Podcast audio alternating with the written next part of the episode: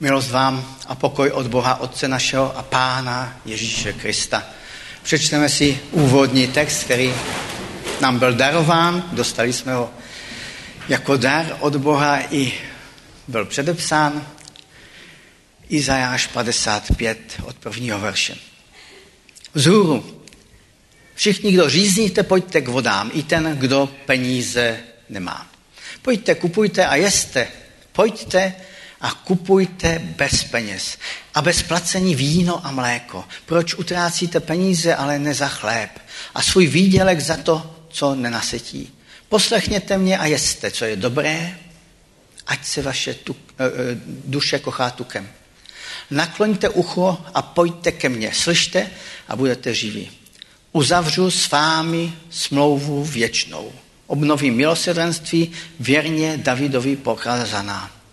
Hle, dal jsem ho jako za svědka národům, národům za vévodu a zákonodárce. Hle, povoláš pro národ, který neznáš, pro národ, který tě nezná, přiběhne k tobě kvůli hospodinu, tvému Bohu, za svatým Izraeli, který, který tě oslovil. Otče, já tě chválím za to, že jsi nám dal své slovo.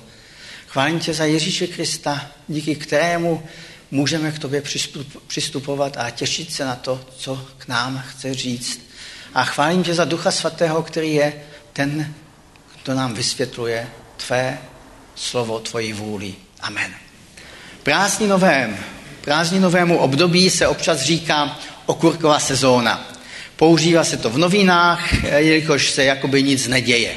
Politici mají, nebo raději měli by mít volno, Potažmo redaktoři, novináři by nás neměli zásobovat negativními informacemi. Něco by se mělo do těch novin, časopisů, televize a internetu dát, tak ať tam prosím vás jsou příjemné věci. Třeba o tom, jak se daří zahrádkám. Náš církevní rok se po svátku Trojice taky jakoby propadá do klidnějšího období. Je to nesváteční, takzvaná nesváteční část církevního roku. Katolíci tomu říkají liturgické mezidobí. Mezidobí, čili čekáme na něco, co přijde. Něco skončilo, něco začne a my jsme mezi tím. Opravdu to tak má být, že se nic neděje? Každopádně to dnešní nám určené slovo ke klidu nenabádá.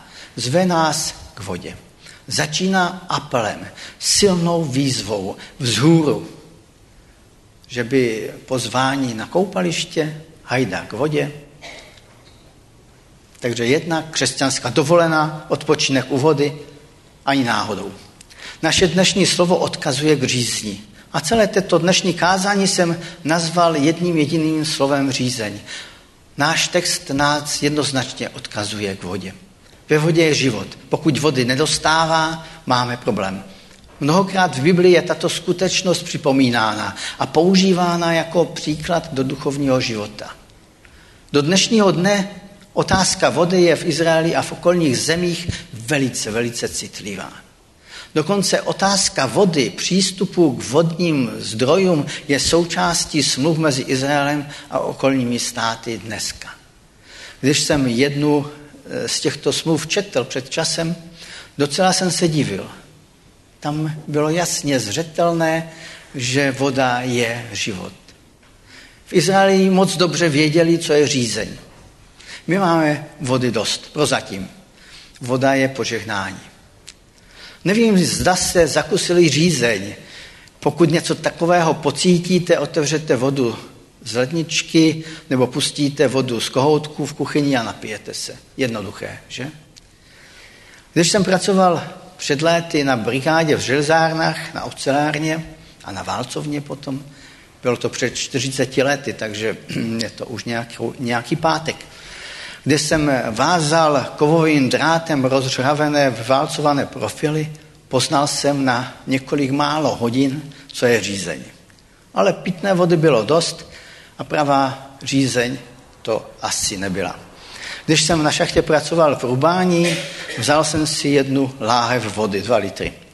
Po půl hodině jsem byl s vodou a potažmo se silama na dně. Pochopil jsem, proč horníci nosí dolů velké kanistry s pitím. Ale pravá řízeň to taktéž ještě nebyla. Viděl jsem taky i problémy s vodou, které způsobí naopak velká voda. Když jsem jako snad první dodavatel dorazil po povodní v roce 1997 do města Jeseníku, nejen, že tam nebyl plyn a zpočátku ani elektřina, ale nebyla tam ani pitná nezávadná voda. Ta byla kontaminována a dlouho trvalo, než bylo vše zpátky v pořádku. Problémy s vodou neradno brát na lehkou váhu. A v Bibli je to obraz. Řízení může mít jiné podoby. Řízení je v obecném jazyce i v Biblii obrazem touhy. Je možno říznit, čili toužit po dovolené odpočinku a klidu. Je možno říznit po důchodu. Mnoho lidí mi v poslední době vypráví o řízni po důchodu. Lidé touží potom, aby si mohli konečně začít odpočívat a trošičku užívat. Mám dlouholetého přítele. Těší se do důchodu? Nebylo to jednoduché, musel zlikvidovat prosperující firmu. Trvalo to několik let. Musel se vypořádat s dodavateli, odběrateli, zaměstnanci a hlavně se státem. Byl jsem za ním nedávno, on říká, jsem tak naštvaný. Ptám se udíveně, co se stalo. Infarkt. Přestože sportuje, žije, jí velice zdravě, nečekaně v noci. A je naštvaný, všechno bylo připravené, řízeň po důchodu, tak blízko naplnění. Radost blížícího důchodu, nenaplněná touha, řízeň poklidu se jaksi vzdaluje. Respektive vše vypadá jinak. Je možno říznit pro spravedlnosti. Zase je to hluboce biblická věc. To, když vnímáme, že se práva mezi lidmi jaksi nedostává. Je možno říznit po druhém člověku. To, když nám schází hluboké kontakty s blízkými. A v duchovní rodině, rovině lze říznit po božím slovu. Ano, lze, lze říznit po Bohu. V žalmu je popis toho, co prožívá člověk, který řízní po Bohu. Cítí se jako laň, jako zvíře, který, které touží po vodě. V žalmu 42. v druhém verši je krásné přirovnání. Jako laň dychtí po bystré vodě, tak dychtí dušema po tobě, Bože. Lze z řízní nakládat jinak. Byl jsem na jednou setkání, kde byli lidé, lidé, kteří měli dvě řízně. Kázal jsem na setkání organizace Poslední kapka, kde se schází lidé řízníci po alkoholu, drogách, cigaretách a hracích automatech. Tito lidé shledali, že tato řízení je zničující a tak řízní po jiném životě. A velice často nalézají řešení v Bohu, v Ježíši. Ježíš uspokojuje jejich řízení. Tuším, že jak mluvím o řízni, tak leckomu z vás vyschlo v krku. Když jsem mýval kázání ve sboru, kde to kázání začínalo po hodině, hodině a půl chvál. Eh, my jsme měli kratší chvaly. Samozřejmě bylo to zpívání ve stoje, tak se to tam vedlo a se svednutými rukami. A tak jsem svoje kázání začínal tím, že jsem rozdával nápoje. Kázání taky trvalo díl, trvalo snad 45 minut. Takové byly zborové standardy, které bylo vhodné plnit. Ale nebojte se, my máme jiné standardy, tak 45 minut vám nehrozí. Řízeň můžete potom uspokojit dřív.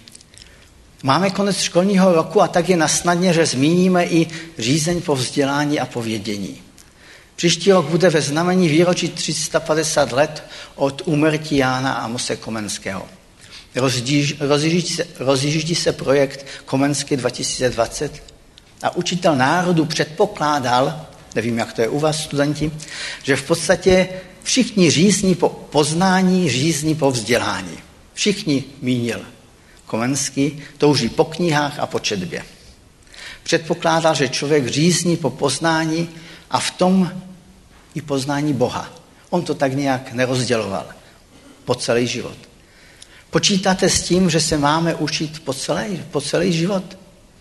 Byl jsem krásně šokován, když jsem si přečet jednu jeho píseň z kancionálu nebojte se, nebudeme ji zpívat, kde předpokládá, že je velice dobré, když Pán Bůh vtiskne svoji pečeť do naší mysli, podobně jak se vytlačuje pečeť do měkkého vosku. Řekneme si, to platí pro ty mladé a tvárné mozky. S mým mozkem už nic moc neuděláš. Já jsem si svoje školy poctivě vychodil. Do mě už nikdo nic nevtiskne. Dal jsem pro vás, milí oldřichovičtí zborovníci, milí bratři a sestry, tuto píseň ze staročeštiny přeložit. Píseň má nadpis Řákům po škole. Ne, že by to byli poškoláci, ale že to bylo po škole, po vyučování. V podstatě je to vyznání i modlitba. Jak drahé je mi vzdělání v ctnostech i umění, o kterém jsem se dnes učil. A jak moji spolužáci dávali bedlivý pozor na vše, co se učí. Ale ty Ježíši, jedin, jediný dárce všech dobrých darů, sám pomáhej mým smyslům, ať se mi při potřebném učení vše v paměti jasně otiskne, tak jako pečeť v dobrém vosku. Dej, ať nic neodvrátí ode mě knih a hledání moudrosti. Ani hlad, ani řízeň, ani horko, ani mráz. A takto ozdoben vzděláním ve svatých cnostech, ať jsem hoden být částí tvé církve. Až mne jednou vezmeš do své věčné školy, dej si ty a tvé věčné světlo. Zopakuj, ať mě jednou vezmeš do své věčné školy. Mladí, slyšíte? Starší, slyšíte? Nevím, zda je to lákavá představa, ale Jan Amos Komenský předpokládal, že se budeme učit i v nebi. Ano, i tam budeme poznávat Boha a možná se i učit další věci. Nevím, jak velkou tam mají knihovnu. Mladí jednou říkali, že jsou zvědaví, jaká tam bude kvalitní wi v nebi, ale bude to poznávání Boha, poznávání božích věcí. To poznávání Boha jde s námi na věčnost. Já nevím, ale já se na to hodně, hodně těším. Řízeň po poznávání Boha v jeho nebeské škole nezastaví ani naše časná smrt. Pro někoho to může být lákavé, pro někoho, pro někoho hrozivé. Pro mě krásné. I když to bude zcela určitě jiné a mimo moje vlastní představy. Řízeň po poznání. Víte, dostal jsem, půjčil jsem si v tomto týdnu jeden sešit. Na obálce v rámečku má napsáno předmět, v tom rámečku předmět má napsáno Sliesko. Ne, nejsou to poznámky z cest po našem krásném Slesku. Jsou tam zápisky z přednášek biblické školy pracovníků 30 let staré. Paní, která mi ten sešit půjčila a teď bydlí na chvíli u nás doma, jezdila s celou skupinu ze Slovenska jednou za měsíc na Sliesko poznávat boží pravdy. Několik set kilometrů tam a pak několik set kilometrů zpátky. Říkám si, co to musela být za řízeň po božím slovu a po biblickém vzdělávání, která je hnala napříč Slovenskem na Sliesko. Přečetl jsem si v sešitě, že vyučujícími byli bratr Lavička, bratr Drost, bratr Stanislav Pěntak, bratr Štěpán Rucký a mnoho dalších. Je to dokument o krásné požehnané řízdi. Nikdo nic z toho finančně nevytěžil. Naopak všichni vyučující studenti investovali do svého i cizího duchovního života. Proč? Řízeň. Těšili se na boží slovo. Jednoduché. Byl jsem nedávno, taky mám občas řízeň, na zahraniční konferenci. Jmenovala se Luther včera a dnes. Všichni přednášející měli všechno dokonale zaplaceno. Cestovní náklady, honoráře, pohloštění, oběd. Já jsem měl všechno taky zadarmo. Organizace jako na jedničku. Kromě jednoho jediného dostavilo se jen několik málo posluchačů. Ani vám neřeknu kolik. Podotýkám, že mnohé přednášky byly hodně kvalitní. A tak jsem si ptal a ptám se i já sám sebe, jestli nechybí nám občas požehnaná řízeň. Jsem přesvědčen, že řízně je obecně dost a dost. Samozřejmě nemyslím jenom a pouze na fyzickou tělesnou řízeň, řízeň, řízeň po H2O, po naší vodě. Míním tím i tu duchovní, tu hlavně. Když eh, hovoří vám s lidmi, a činím to velice rád, dozvídám se o tom, že lidé opravdu řízní. Možná nejsou schopni pojmenovat, po čem konkrétně řízní, ale něco zásadního jim opravdu schází. Svoji řízeň tak řeší různými způsoby, neuspokojivými způsoby. Tento náš text Izajáše použil, přetvořil a jasně vysvětlil pán Ježíš Kristus. Byl to svátek stánku v Jeruzalémě. Lidé tam uspokojují svoje náboženské představy a potřeby. Slaví předepsaným způsobem předepsaný svátek. Všichni jsou plus minus spokojeni s tím, že dělají něco důležitého a duchovního. Podobně jako lidé dnes. Jan Calvin když si pronesl, člověk je fabrika na bohy. Lidé, pokud nemají a neznají Ježíše, vyprodukují něco svého. A lidé v Jeruzalémě slaví náboženský svátek. A stane se něco provokativního. V podstatě propukne šílený skandál. Někdo zakřiční z plná hrdla, mám vodu. V Janovi 7, 37 až 39 čteme, v poslední velký den svátku Ježíš vystoupil a zvolal, jestliže kdo řízní, ať přijde ke mně a pije. Toto je opravdu, řekli bychom, společenská drzost. Představme si to třeba na evangelickém dni, minulou neděli v Třinci, několik set lidí a někdo v kostele začne křičet. Skandál. Přece všichni na těch svátcích, všichni židé se setkali nějak s Bohem v obřadech a ve stavění stánku v chrámu. Je přece svátek Sukot. Všichni udělali přece všechno, co měli udělat. A přesto Ježíš se důrazně ptá, nemáte řízeň? Ježíš volá do dávu, nemáš náhodou řízeň? Ježíš oslovuje tebe. Nemáš náhodou řízeň? Pokud ano, tak pojď. Já způsobím, že se napiješ. Vyřeším tvoji věčnou duchovní řízeň. Údajně, když jezdím autem málo, vody vypijí, měl bych snad více. Nějak na to zapomínám. Když se objeví únava a bolesti hlavy, tak si vemu prášek, brufen. Je to ale řešení? Těžko. Těžko. Podobně se dá oblafnout, oklamat i duchovní řízeň. Ale je to řešení? Ježíš dodává, kdo věří ve mne, proudy živé vody poplynou z jeho nitra jak praví písmo. To řekl o duchu, jejž měli přijmout ti, kteří v něj uvěřili.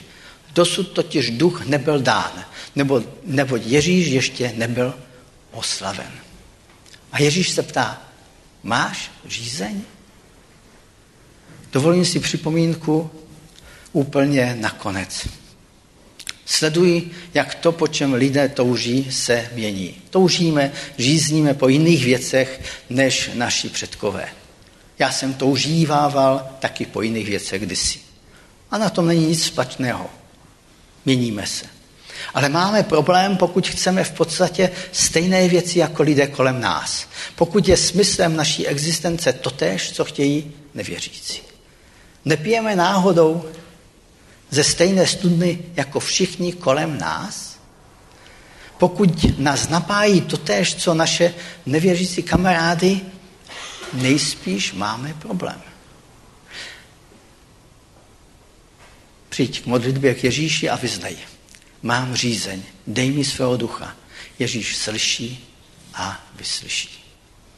Budeme se modlit. Otče, já tě chválím za to, že jsi nám dal své slovo. Chválím tě za to, že ty, je, ty jsi ten, který nám dává opravdovou vodu. Že zaháníš správným způsobem naši řízeň. A moc tě prosím, abys to činil přes Ducha Svatého a přes tvé slovo každodenně. Moc tě prosím, aby ten čas, který je před námi, byl požehnaný, byl plný tvých dobrých věcí. Dej, ať neřízníme, neřízníme po špatných věcech, ale ať řízníme po tobě. Dej nám řízeň po tobě. Amen.